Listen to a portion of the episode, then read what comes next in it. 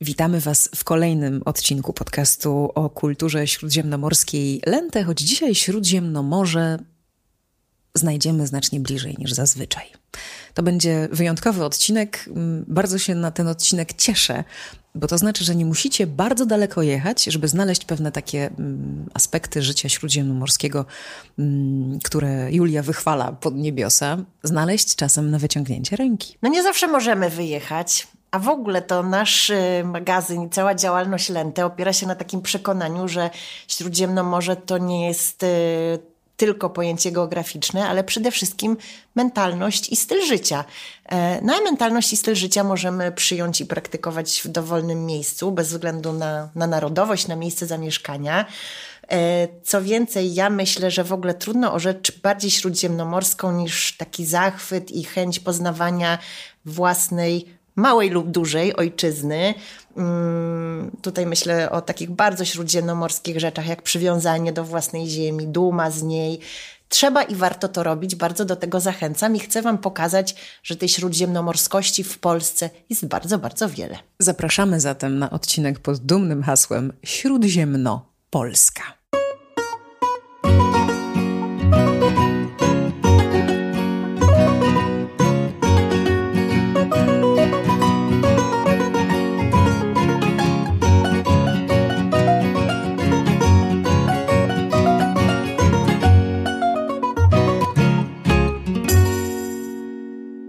Czuję, że po tym odcinku mnóstwo będzie komentarzy, rozbudzamy dyskusję, a może nawet ktoś się z nami nie zgodzi, bo oto Julia W. twierdzi, że Polska jest jednym z czołowych śródziemnomorskich krajów i ma na to dowody.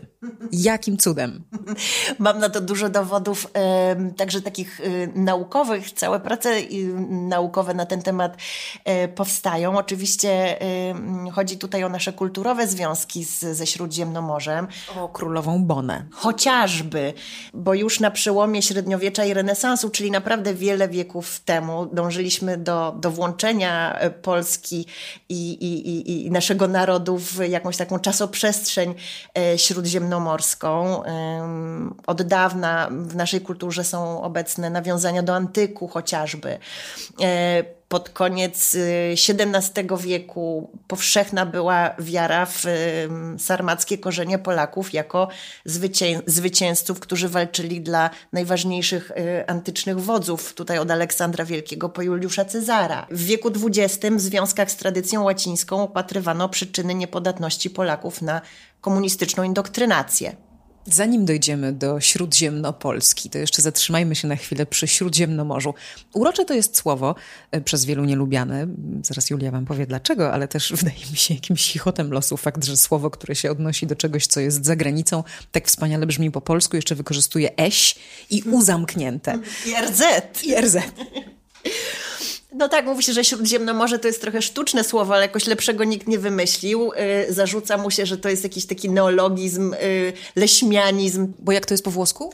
Il Mediterraneo. Kompletnie coś innego. To jak w tych kawałach takich, że w języku, yy, w językach świata wszystko mniej więcej jest wokół jakiegoś rdzenia słowa, a po polsku jest kosmosu. No tak, no mamy Il Mediterraneo, oczywiście y, mamy przede wszystkim francuską wersję jeszcze y, od, od Brodela, y, La Méditerranée, La Méditerranée. Mamy na... No tak zostawię. zostawię. te, te, te włoskie i francuskie nazwy odnoszą się po prostu do pewnego obszaru y, geograficznego, a jednocześnie do tradycji, y, której, tak jak powiedziałam, tradycja polska chce być, chce być częścią. No po polsku to rzeczywiście... Mm, kto wymyślił to słowo w ogóle, Śródziemnomorze? Kto, kto je wymyślił? Nie wiem szczerze mówiąc, wiem, że wielu y, dzisiejszych użytkowników języka polskiego jeszcze do tego wszystkiego myli je ze śródziemiem. Także jeszcze nam tutaj wchodzi, wchodzą, wchodzi Władca Pierścieni i różne takie. E, także rzeczywiście jest, jest tym, z tym słowem trochę zabawy. No ja sobie postanowiłam... E, Mnie się myli zawsze czasem czasem mówię Morze Śródziemnomorskie. To jest w ogóle urocze, bo to jest, y, nie, no właśnie, Morze Śródziemnomorskie. Nie ma czegoś takiego, jest Morze Śródziemne. Jest Morze Śródziemne, a ja jeszcze do tego wszystkiego wymyśliłam kolejny leśmianizm albo wolneryzm, czyli Śródziemnopolskę, czyli wszystkie te miejsca e, w naszym kraju, które o kulturze śródziemnomorskiej mogą nam przypominać. Po tym nieco przydługim wstępie, chyba już wiecie, o czym y, chcemy dzisiaj porozmawiać. O tym, gdzie znaleźć Morze Śródziemne w Polsce, w obrębie naszego kraju. Okazuje się, że tych miejsc jest bardzo dużo, a przede wszystkim trzeba otworzyć e, głowę i ciało na bycie człowiekiem Śródziemnomorza mm, da dalej od Włoch, Izraela i Grecji. Przychodzi mi od razu do głowy bardzo znany, bardzo lubiany przeze mnie cytat z brewiarza śródziemnomorskiego Matwejewicza, który pisał, że e, człowiekiem Śródziemnomorza można stać się bez względu na miejsce urodzenia czy pobytu. Tego się nie dziedziczy, pisze Matwejewicz, tylko zdobywa. Bycie człowiekiem Śródziemnomorza to jedynie cecha, nie zaleta. W, w, grę wchodzi nie tylko historia czy tradycja, geografia czy strony rodzinne, pamięć, dziedzictwo czy wiara. Śródziemnomorze to przeznaczenie. E, co to oznacza? Oznacza to e, również to, że no skoro jest to nasze przeznaczenie, to ono się może dopełniać wszędzie, bez względu na to, czy jesteśmy, także jeśli jesteśmy po prostu w Polsce. Najpierw Kraków. E, są takie miejsca w Krakowie, gdzie wystarczy zamknąć oczy i trochę zmniejszyć perspektywę widzenia. Na przykład ulica Kanonicza jest takim miejscem i bum, jakbyśmy byli we Włoszech. Wawel jest też takim miejscem. No i co jeszcze? W Krakowie. Słuchaj, no ty jesteś krakuską. No nie no, ja jestem krakuską z wyboru przez kilkanaście lat i dzisiaj już nie jestem krakuską, ale no właśnie podrzuciłam ci przynajmniej dwie propozycje. Na Kanoniczej poprzez fakt, że e, to jest taka ulica bardzo jasna. Ona ma mm, e, białą kostkę, czy, czy właściwie to jest taka, nie wiem jak to się nazywa, to jest taka śliska kostka, bardzo włoska. E, ta ulica tak rozkosznie zakręca, zawsze jest bardzo ładnie oświetlona światłem, światłem dziennym, a w nocy, czy tam wieczorami jest bardzo ładnie oświetlona latarniami i ma też dosyć jasne kamienice po bokach, a jeśli dobrze pamiętam, tam są też takie nieoczywiste kolory, jak na przykład zielony. Mm, krótko mówiąc, bardzo śródziemnomorski pejzaż w samym centrum e, Krakowa. Być może dlatego, że wiem, jak wiele tych wątków śródziemnomorskich się wiąże z polską historią.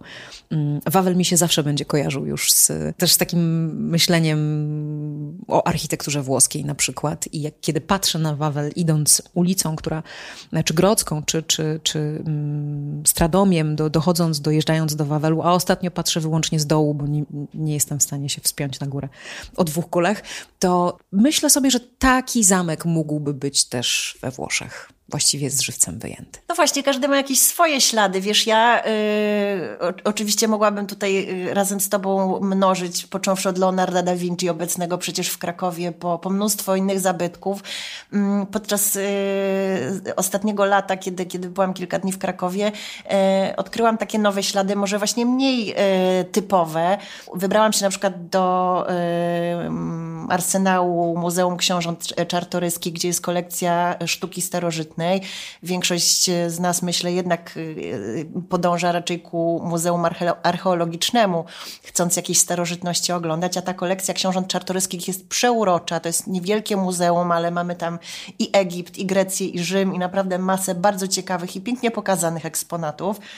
A przed e, arsenałem stoi sobie mm, kopia e, pomnika, e, którego autorem jest Thorwaldsen, który wprawdzie nie był rzeźbiarzem śródziemnomorskim, pochodził z, ze Skandynawii, był Duńczykiem islandzkiego pochodzenia, ale był y, czołowym reprezentantem klasycyzmu i wielkim miłośnikiem antyku i, i mm, sporą część swojego życia mm, poświęcił na przywoływanie właśnie tych greckich i rzymskich cudowności. No i właśnie przed, muze przed Muzeum Czartoryskich, przed Arsenałem stoi sobie e, posąg, e, figura Hermesa, e, mojego ulubionego greckiego boga i, i, i myślę, że mm, no ja się tam przenoszę w ogóle do Grecji, do Arkadii, widząc, widząc tę postać. Notabene Torwalce jest również bardzo obecny w Warszawie i, e, i tą jego obecność tutaj można potropić.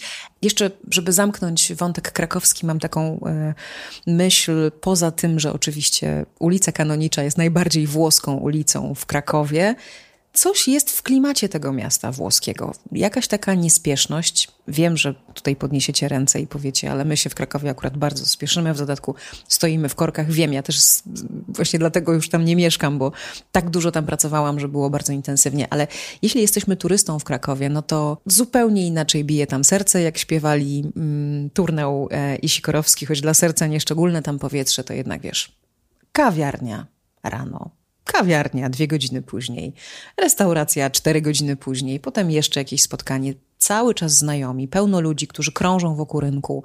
Mm, e, dokładnie, czyli spotykamy się, gadamy.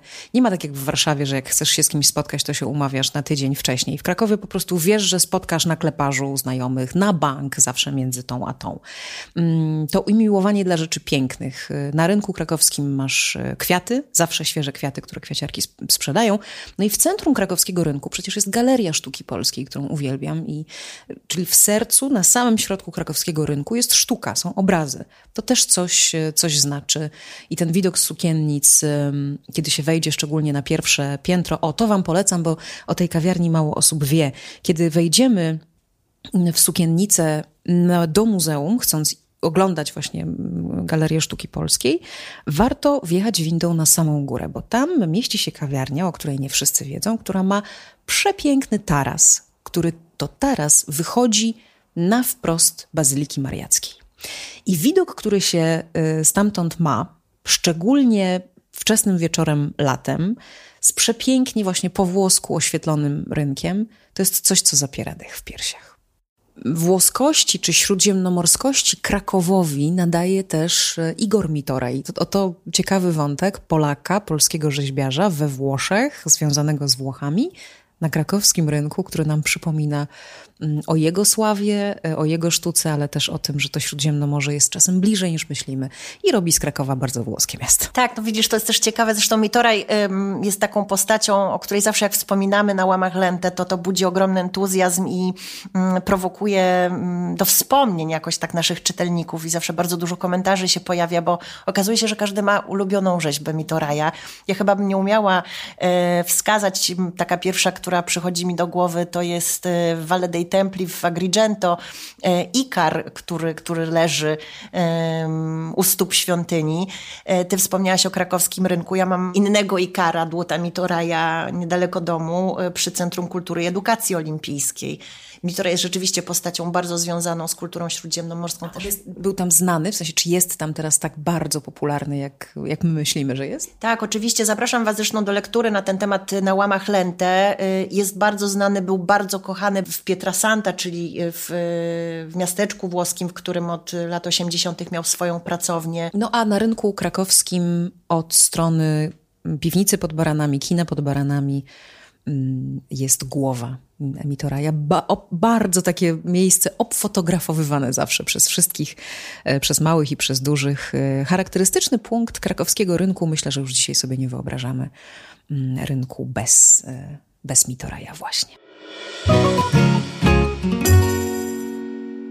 teraz Warszawa. Warszawa, w której jesteśmy teraz i mówimy do Was, y, choć brakuje nam włoskiego, hiszpańskiego, greckiego, izraelskiego i marokańskiego powietrza i, i zapachów, to jednak w tejże Warszawie też y, są takie miejsca śródziemnomorskie. Bardzo. Znowu, niektóre bardzo znane, inne mniej. Ja jestem warszawianką z urodzenia i, i, mieszkam w Warszawie, a jeszcze wiele tych miejsc jest przede mną i nie wszystkie jeszcze odwiedziłam.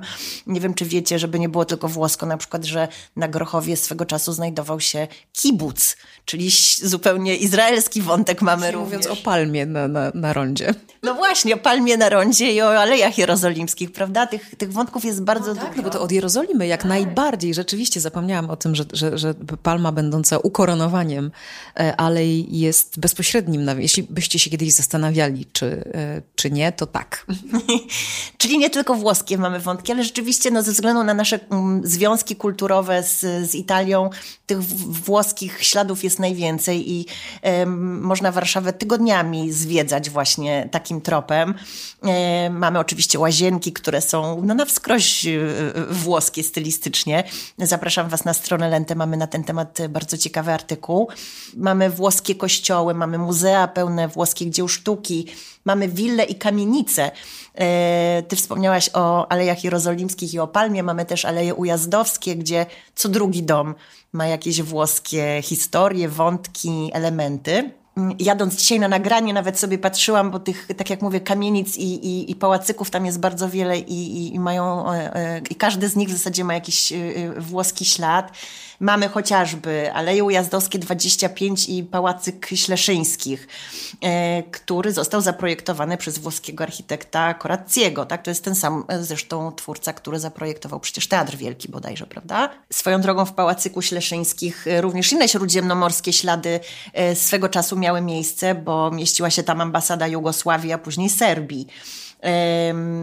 Opowieści o duchach też często są z tymi miejscami e, związane właśnie Pałacyk Śleszyńskich jest jednym z takich warszawskich miejsc, e, które, które łączą się z różnymi niesamowitymi historiami. Potem mamy Pałac Sobańskich przy Alejach Ujazdowskich 13. To jest taka piękna willa w stylu eklektycznym, pełna różnych odniesień e, do form e, renesansowych. Zresztą w ogrodzie znajduje się XIX-wieczna kopia słynnego Dawida Donatella, który e, oryginał możemy podziwiać we Florencji w, w Muzeum Bargello. E, to zresztą jest taka bardzo ciekawa rzeźba, bo e, uważana jest za pierwszą nowożytną e, rzeźbę przedstawiającą nagiego mężczyznę. Przy tejże willi rośnie piękny pomnik przyrody, dom przypułkowy, który dla Greków był świętym drzewem i, i też ma piękną symbolikę. Kilka tygodni temu, kiedy takie straszne mrozy panowały w Warszawie, mm, udałam się na jakieś warsztaty, które odbywały się w kamienicy Strzałeckiego, bardziej znanej jako dom pod gigantami, bądź bądź, bądź pod Atlantami, czyli Aleje Ujazdowskie 24. E, tam jest trudno z parkingiem zawsze, więc pojechałam autobusem i później stałam na przystanku, marznąc, marznąc straszliwie i śmiałam się w duchu, bo to jest dla odmiany kamienica, która została wykonana w stylu wczesnomodernistycznym według projektu Władysława Marconiego. To był syn Henryka, tak? to była cała dynastia, rodzina włoskiego pochodzenia i która swego czasu wywołała mm, konsternację w ogóle i skandal w Warszawie, kiedy, kiedy ją wzniesiono. E, te figury flankujące otwór e, bramy e, główne kontrowersje wywoływały. Artysta i krytyk sztuki Marian Wawrzeniecki na początku XX wieku pytał, po co nagie olbrzymy w naszym polskim zimnym klimacie. Jest to coś zupełnie nienaturalnego. No i rzeczywiście, jak stałam tam i, i zacinał śnieg i, i, i, wiatr, to sobie myślałam, że coś w tym jest, że czuję się trochę dziwnie patrząc na te, na te nagie postacie. Notabene w, w tym budynku, w restauracji mm, pod gigantami mamy kolejny włoski ślad, bo portret Stanisława Augusta Pędzla Bacciarellego. Także można, można drążyć dalej. Oczywiście możemy udać się również poza te główne szlaki w, w centrum Warszawy. Nie każdy wie, że taką mocno włoską dzielnicą są na przykład Bielany, które notabene są najbardziej wysuniętą na północ dzielnicą Warszawy, a bardzo południową, jak się okazuje, z różnych względów. Takie pierwsze skojarzenie, znajduje się tam cmentarz żołnierzy włoskich, który warto odwiedzić. To jest bardzo, bardzo ciekawy kompleks, pełen odniesień do starożytnego Rzymu. No i rzeczywiście są tam pomniki włoskich poległych w czasie I i II wojny światowej. Mamy też zespół klasztorny kamedułów, czyli zakonników, których zgromadzenie powstało e, w środkowych Włoszech. E, mamy świątynię e, w późnobarokowym stylu, malowidła włoskie, pędzła Michała Anioła Palloniego. To był taki wybitny włoski twórca polichromii, który się na Pietrze da Cortona notabene wzorował i który był nadwornym malarzem króla Jana III Sobieskiego. Także, także tych śladów jest, jest mnóstwo, mówiłam już. Łazienki, oczywiście Stare Miasto, które jest e, pełne takich wątków, to można tygodniami odkrywać. I to wszystko w Warszawie, bo tak jak powiedziałyśmy, Warszawa jest pełna włoskich szczególnie wątków. No w ogóle ja bym powiedziała, że wizyty w restauracjach... Można dobrze zjeść, nie? Śródziemnomorsko w Warszawie. Można. Można zjeść świetnie i, i grecko, i włosko, i izraelsko, e, i bliskowschodnio. Też zachęcam do tego, żeby patrzeć nie tylko na menu, ale na coś więcej, na atmosferę. E, ja już kiedyś tutaj w, chyba w odcinku o jedzeniu, który zresztą Wam polecam, mm, mówiłam, że ja nie jestem ortodoksyjna jedzeniowo i niekoniecznie mm, trzymanie się tych mm, tradycyjnych receptur jest dla mnie najważniejsze. Wydaje mi się, że w takim śródziemnomorskim pojmowaniu kuchni e, i gastronomii najważniejszy jest klimat. Także jeśli szukamy restauracji śródziemnomorskiej, to nie zawsze wyznacznikiem musi być e, nazwa, flaga powiewająca u wejścia, czy zagraniczny kucharz, ale właśnie takie podejście mm, z sercem do, do gości. Ja na przykład mam takie miejsce ukochane e, na Kabatach, które też jak się okazuje mogą być bardzo śródziemnomorskie. E, Antique Cafe, e, w którym teraz podawane są pyszne owoce morza i właśnie taka bardzo śródziemnomorska, cudna, serdeczna atmosfera. To ja jeszcze wtrącę, że dużo włoskich akcentów jedzeniowych, ale też takich, jeśli chodzi o zaopatry zaopatrywanie się we włoskie produkty, jest w Bielsku Białej, gdzie też moje rodzinne ślady mm, tam zaglądają, ponieważ no, powód jest bardzo prosty. Przez wiele, wiele lat w Bielsku Białej produkowano Fiaty i wielu Włochów przyjechało do Bielska i zostało mm, za sprawą właśnie samochodów i fabryki i, e, i część z nich e, pootwierała inne biznesy, a część z nich po prostu przyjechała po to, żeby Włochom mieszkającym w Bielsku zrobić dobrze na przykład kulinarnie i, i stąd te restauracje też świetne włoskie właśnie mm, e, na Podbeskidziu w takim nieoczywistym miejscu są. Proszę pani, Elbląg. Kolejne śródziemnomorskie miasto na mapie Polski? Wiesz co, no z Elblągiem to mam takie skojarzenie przede wszystkim yy, nie włoskie, chociaż trochę włoskie, bo to jest skojarzenie z yy, cesarzową Sisi, która przecież była cesarzową Habsburgów, yy, Austro-Węgier, królową Węgier, a w tym czasie, kiedy panowała raz, razem z, Franciszkiem Józefem, to yy, i, i Lombardia, i Wenecja, te wszystkie włoskie prowincje również do Habsburgów należały. Cesarzowa Sisi to jest taka postać no, bardzo ciekawa, mitologizowana, e, która była zakochana w kulturze śródziemnomorskiej, w kulturze greckiej. E, miała mm, swoją willę wypoczynkową na Korfu, którą zresztą do dzisiaj można zwiedzać, chociaż teraz jest w remoncie. Wiem to, bo sprawdzałam kilka dni temu, bo marzy mi się wycieczka tam. Ulubioną postacią e, cesarzowej Elżbiety Sisi był Achilles, notabene również moja ulubiona postać mitologiczna. Bliska jej także z takich bardzo tragicznych e, względów osobistych, ponieważ e, kojarzyła jej się ze z tragicznie zmarłym jej synem, e, następcą tronu Rudolfem. Książę Rudolf zginął w wieku lat 30 bodajże. Nie wiadomo do dzisiaj do końca, czy to było samobójstwo, czy jednak z ręki jakiejś osoby trzeciej. W każdym razie matka, co rzecz oczywista, nigdy się z tą śmiercią nie pogodziła.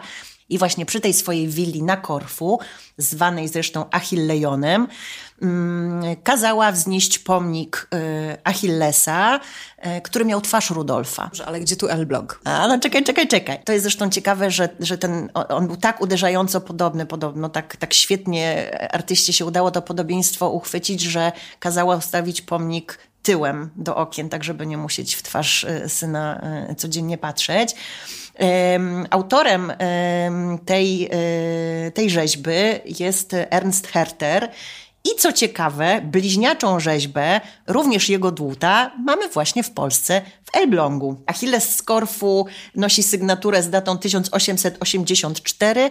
E, ten odlew e, polski, elbląski pochodzi z roku 86 i oba posągi podobno należały do cesarzowej Sisi, a już w czasach bliższych nam e, ten elbląski trafił do Polski jako dar niemieckiego Ministerstwa Kultury i Sztuki, czyli aby obejrzeć Achillesa, czy Rudolfa, e, no nie musimy, nie musimy jechać na Korfu i wyprawiać się do Grecji. Wystarczy, że pojedziemy do Elbląga. Kolejne bardzo śródziemnomorskie i bardzo nieoczywiste, nieoczywiście śródziemnomorskie miasto w Polsce to jest Poznań. Śmieję się, jak o tym wspominasz, ponieważ e, mamy też na łamach Lentę artykuł na ten temat i rzeczywiście Poznań jest pełen odniesień do kultury rzymskiej i greckiej, czyli do antyku szczególnie. E, I za każdym razem, kiedy przywołujemy w mediach społecznościowych ten tekst, to e, ktoś komentuje, że to jest jakaś aberracja w ogóle i skrzywienie, e, żeby szukać Śródziemnomorza w, w Poznaniu, no bo to jest jednak miasto, które nam się kojarzy raczej z, z kulturą północy, kulturą germańską, ale rzeczywiście warto się zagłębić i, i tych śladów poszukać i, i jest ich naprawdę wiele. Ale wiesz co, no są też takie miejsca, które są warte odwiedzenia, mimo że są bardzo, bardzo sławne. I tutaj mi przychodzi do głowy na przykład Łańcut. Byłaś w Łańcucie? Nigdy nie byłam w Łańcucie. No to akurat się wybieramy jeszcze do kolejnego regionu na Podkarpacie. To jest przepiękne miejsce. Um, najbogatsze w Polsce muzeum rezydencjonalne, które mieści się w dawnej siedzibie magnackiej typu, tu mamy włoski termin, Palazzo in Fortezza tych założeń takich fortecznych, połączenie pałacu i fortecy jest zresztą w Polsce więcej i, i zaraz jeszcze powiemy o kolejnym przykładzie. Zamek w Łańcucie to jest y, wspólne dzieło wielu pokoleń znakomitych włoskich architektów. E, mamy tam wiele włoskich elementów w eleganc, e, eleganckich wnętrzach e, samej rezydencji. Mamy cudowną galerię rzeźb, gdzie, gdzie pełno skarbów jest, chociażby po piersie Dionizosa e, Dłuta Pisaniego, no i oczywiście najsłynniejszy, najbardziej imponujący eksponat, który chyba wszyscy znają, Henryk Lubomirski jako Amor, czyli dzieło mm, kanowy. Same wnętrza są czarujące i przebogate, ale mamy też przepiękne ogrody w stylu włoskim, bo pamiętajmy, że to jest w ogóle styl w ogrodnictwie. E, te ogrody włoskie, czyli takie ogrody, które są bardzo symetryczne, jednocześnie mm, często mm, mają, że tak powiem, dodatek wodny, czyli różnego rodzaju fontanny, joki d'aqua, jak to Włosi nazywają, czyli, czyli gry zabawy wodne. To są takie charakterystyczne elementy. Mamy piękne rozarium, czyli ogród różany. Mamy oranżerię, gdzie mamy mm, pięknie pachnące drzewa cytrusowe, też przecież z południem nam się kojarzące. Także łańcuch to jest e, no, jedno z takich chyba pierwszych skojarzeń w ogóle z Italią e, w Polsce. Mam nadzieję, że notujecie sobie, bo te nazwy tu się teraz sypią jedna po drugiej. Krzysztopór. Gdzie to jest? Krzysztopór to jest ziemia sandomierska, zresztą bardzo bogata w te ślady takie śródziemnomorskie i tych miejsc jest więcej. Można sobie e, popatrzeć na mapie na, na zamki i wille, właśnie różne założenia pałacowe, które się tam mnożą. Krzysztopór to jest miejsce, które ja absolutnie uwielbiam, także dlatego, że ma ono bardzo ciekawą historię. Mm, jest niezwykle fotogeniczne. Jakoś tak się składa, że ja tam zawsze jeżdżę jesienią. E, bardzo jestem ciekawa, czy komuś się uda teraz na wiosnę tam pojechać na jakąś wycieczkę. Nie wiem, jakie, jakie wrażenie kolorystyczne by zrobiło, bo jesienią jest to miejsce właśnie barwami przypominające Włochy. Z piaskowca e, stare mury, ruiny w zasadzie, e, zielone pagórki dookoła, e, błękitne niebo. No w zasadzie mamy mm, wrażenie, wyglądając przez okna tych, tych ruin, że, że patrzymy na Toskanię. E, no i w ogóle, tak jak mówię, historia tego miejsca, która jest, e, przypomina, że, że jest to miejsce, które jest owocem miłości do Włoch, ponieważ y, jesteśmy w przełomie XVI-XVII wieku. bogaty polski szlachcic, niejaki Krzysztof Osoliński, jak wielu młodych ludzi w tamtych czasach, jedzie pobierać nauki do Włoch, zakochuje się w tym kraju i w tej kulturze na, na zabój i przysięga sobie, że powróciwszy do Polski, zbuduje coś, coś, co będzie właśnie przypominało piękne włoskie rezydencje. Mm, tutaj y, odniesień i inspiracji mm, mamy wiele. Mnie to miejsce się zawsze trochę z Koloseum e, kojarzy, trochę kojarzy się z willą cesarza Hadriana w Tivoli, natomiast na pewno Tą główną e, inspiracją była słynna Villa Farnese w, w, miejscowości Caprarola koło Viterbo, która uważana jest za jedną z najsłynniejszych i najwspanialszych e, willi e, renesansowych we Włoszech. E, no więc Osoliński wrócił do, do, do Polski dojrzał, e, pomnożył majątek i e, wzniósł e, tenże, tenże pałac. Mówiono w okolicy, że to jest przejaw megalomanii, ponieważ kosztował jakieś straszne pieniądze. Ja sobie zawsze myślę, że megalomania albo właśnie marzeń, no i, i, i dzięki marzeniom te największe pomniki w historii ludzkości przecież się rodzą. Budowa tego, tego miejsca trwała 17 lat. Kiedy wreszcie mm, rezydencję można było otworzyć, wyprawiono tam e, wspaniałe, wspaniałe przyjęcie, wesele dla syna. Osoliński e, zorganizował, przybyli znamienici goście łącznie z królem, to Władysław IV wówczas panował. I zaraz później, dosłownie zaraz później, Krzysztof zmarł. E, zmarł na febrę, budowlę odziedziczył pierworodny, ale już zaraz później, bo w roku 1655 Krzysztopór zajęli Szwedzi. I w zasadzie od tamtych czasów stoi on w ruinie. Nie ma dachu, przez co, tak jak mówiłam, jest niezwykle malowniczy i fotogeniczny, ponieważ mamy te, te mury z piaskowca i, i chmury nad nimi, prawda? I tyle. Wspominałaś o Toskanii. Mm, w Polsce rzeczywiście ziemia sandomierska jest takim toskańskim y, miejscem. Ale jest jeszcze jedna Toskania i ja ją zawsze znajduję w Małopolsce, zwłaszcza w tej małogórzystej Małopolsce w okolicach Tarnowa. Jest taka wieś, która nazywa się Kąśna Dolna. Tam swój mm, dwór miał e, Ignacy Jan Paderewski, polski e, kompozytor, e, polityk, bardzo ważna, bardzo ważna postać. I do dzisiaj tam jest Muzeum Paderewskiego, ale też e, jakby przepiękna okolica.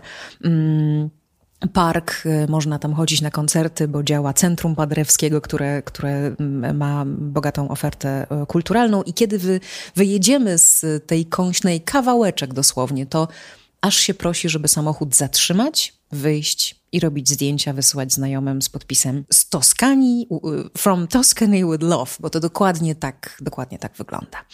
Chciałabym, żebyśmy jeszcze wspomniały o, skoro rozmawiamy pod hasłem Lente, miejscach w Polsce, które są w duchu Lente. Wiesz co, no pierwsze skojarzenie to jest jeszcze ta Toskania, żeby pociągnąć twój wątek. E, dla mnie Toskanią moją w Polsce, którą co roku odwiedzam z rozkoszą jest Lubelszczyzna. I tam mam przede wszystkim te skojarzenia i właśnie życie w duchu slow, bo można odwiedzać i winnice, e, i przeróżne miejsca, w których praktykowana jest kultura slow food, czyli tego powolnego jedzenia, która przecież pochodzi z Włoch. E, no i mamy Zamość, który jest przecież najważniejszym chyba włoskim miastem w Polsce, prawda? Chociaż nie tylko włoskim, bo tam mamy i e, żydowskie, izraelskie wątki różne, to też zapraszam do, do, do zgłębienia. No ale właśnie, skoro mówimy o powolności, to, to w ogóle trzeba wspomnieć e, o ruchu Cheetah Slow, czyli tych slow cities, powolnych miejsc, powolnych miast. To jest taki ruch, który narodził się w, w Orvieto we Włoszech w latach 90. I od tego czasu urósł do rozmiarów międzynarodowej sieci miast zrzeszonych. One mają swoje statusowe cele, mm, to jest przede wszystkim poprawa jakości życia, ochrona środowiska, rozwój kulturalny i promocja produktów lokalnych, szczególnie właśnie tych związanych e, z, z kulturą gastronomiczną. No i rzeczywiście te powolne miasteczka kojarzą nam się ze względu na to, że, że tam się ten ruch narodził, przede wszystkim z, z Italią. Mm, wiele takich bardzo znanych, pięknych miejscowości mm, do tego ruchu należy, e, chociażby e, Positano, Amalfi, Todi, e, Bisztynek, Biskupiec, Olsztynek. No właśnie. Lidzbark Warmiński i mój supraśl ukochany e, na Podlasiu, miasto, miasteczko, które naprawdę żyje slow. Tam Jacek Bromski nakręcił trzy części U Pana Boga za i teraz kręci czwartą naprawdę można się tam przekonać, co to znaczy wolno żyć, wolno spacerować, wolno robić zakupy, bo nie ma gdzie, wolno jeść i dobrze jeść. Serdecznie polecam do odwiedzenia, a Polska jest na czwartym miejscu na świecie, jeśli chodzi o liczbę takich miasteczek. Tak, ja szczególnie y, polecam wyprawę na, na Warmię i Mazury, rzeczywiście tam ich się wiele mnoży. E, podobno Reszel jest uważane za najpiękniejsze slow city w Polsce. I na koniec zabieramy Was do Wenecji, nie jednej Wenecji i wcale ta Wenecja nie jest we Włoszech. Y, o co chodzi z tymi Wenecjami w Polsce? Mamy w, w, Polsce tych Wenecji kilka. Ja znam dwie, ale ty już mi dzisiaj wspomniałaś przed nagraniem o kolejnej, więc w ogóle może powinniśmy tutaj rozpisać e, jakiś konkurs na... E, o, Cieszyńska Wenecja pokazujesz, no właśnie. Pokazuję zdjęcia, no bo Cieszyn to moje miasto. Notabene, skoro mówię o, o, o, rozpisywaniu adresów, to chciałabym wszystkich naszych miłych słuchaczy zachęcić do tego, żebyśmy sobie podrzucali takie adresy i możecie zrobić to w komentarzach. Mm, ja tak sobie myślę, że kiedyś może jakąś książkę powinnam przygotować o tych śródziemnomorskich miejscach w Polsce i o śródziemnopolsce. Także, także podrzucajmy sobie nawzajem te tropy. Jeśli chodzi o Wenecję, y, no to mamy na przykład y, Wenecję bydgoską. W Bydgoszczy i w, na wyspie Młyńskiej y, mm, mamy taki zakątek właśnie, który utworzyła Brda. Kamienice, które zdają się unosić nad rzeką i wąziutki pas chodnika, który od wody e, oddziela. Kilkadziesiąt kilometrów od Bydgoszczy, w okolicach Żnina, mamy natomiast wieś, która nosi nazwę Wenecja. Swoją drogą nie nazywała się tak zawsze, podobno najpierw nazywała się Mościska, e, ale właściciel wsi pobierał znowu e, nauki we Włoszech. Jego żona marzyła o tym, żeby mieszkać we Włoszech, w Wenecji. Twierdziła, że nie wyobraża sobie życia poza Wenecją, no i podobno małżonek przywożąc ją do wsi Mościska rzucił zgryźliwie, masz tu swoją Wenecję. Cieszyńska Wenecja natomiast, bo mnie Bydgoszcz raczej, raczej Bydgoszcz jest dla mnie małym Amsterdamem, poprzez e, architekturę też. Natomiast Cieszyńska Wenecja, jak tutaj Juli pokazuje na zdjęciach, to jednak wygląda bardzo południowo. No prawda? ślicznie. W dodatku mieszkają tutaj y, cały czas ludzie, a Cieszyńska Wenecja to jest taka dzielnica Cieszyna mojego miasta, w którym się wychowałam, y, która jest na takim sztucznym kanale y, zwanym Młynówką. Ten sztuczny kanał sięga początkami XVI wieku. Y, no i tam oczywiście zostało to tak zrobione ze względów praktycznych, ale nad tym kanałem powstał szereg domków i ludzie tam do dzisiaj mieszkają. Jest to idealne miejsce na spacer, idealne miejsce, żeby zobaczyć coś zupełnie nietypowego dla polskiego krajobrazu. I jesteśmy dosłownie 100 metrów od granicy z Czechami, więc jesteśmy prawie jedną nogą już w innym, już w innym, już na południu. Y, no a stamtąd, y, drodzy nasi słuchacze, z czeskiego Cieszyna można wsiąść w pociąg i za 2 godziny 40 minut jesteśmy w Wiedniu.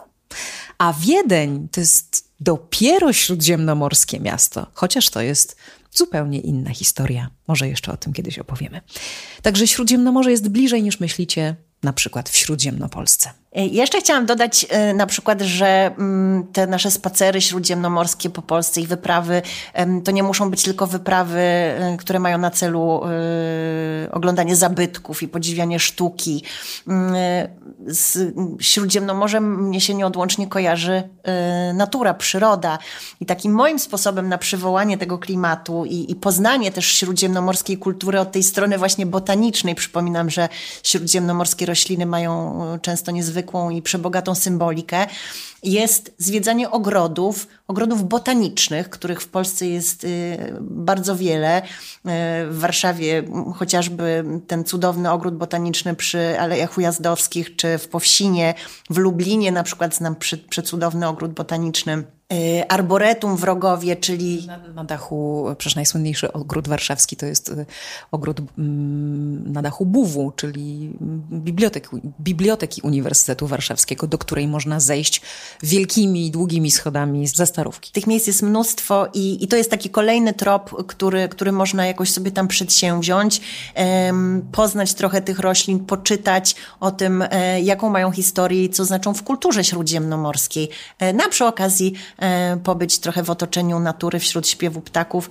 nie tylko właśnie podziwiać sztukę, ale także przyrodę. Dajcie nam znać, gdzie pojedziecie najpierw. E, I tutaj nie trzeba wsiadać w samolot. Bardzo dziękujemy za wspólny odcinek, kolejny. Zapraszamy Was do e, mediów społecznościowych Lente, na stronę Lente i koniecznie na Patronite, bo w ten sposób możecie być z nami jeszcze bliżej. I do usłyszenia za dwa tygodnie. Do usłyszenia.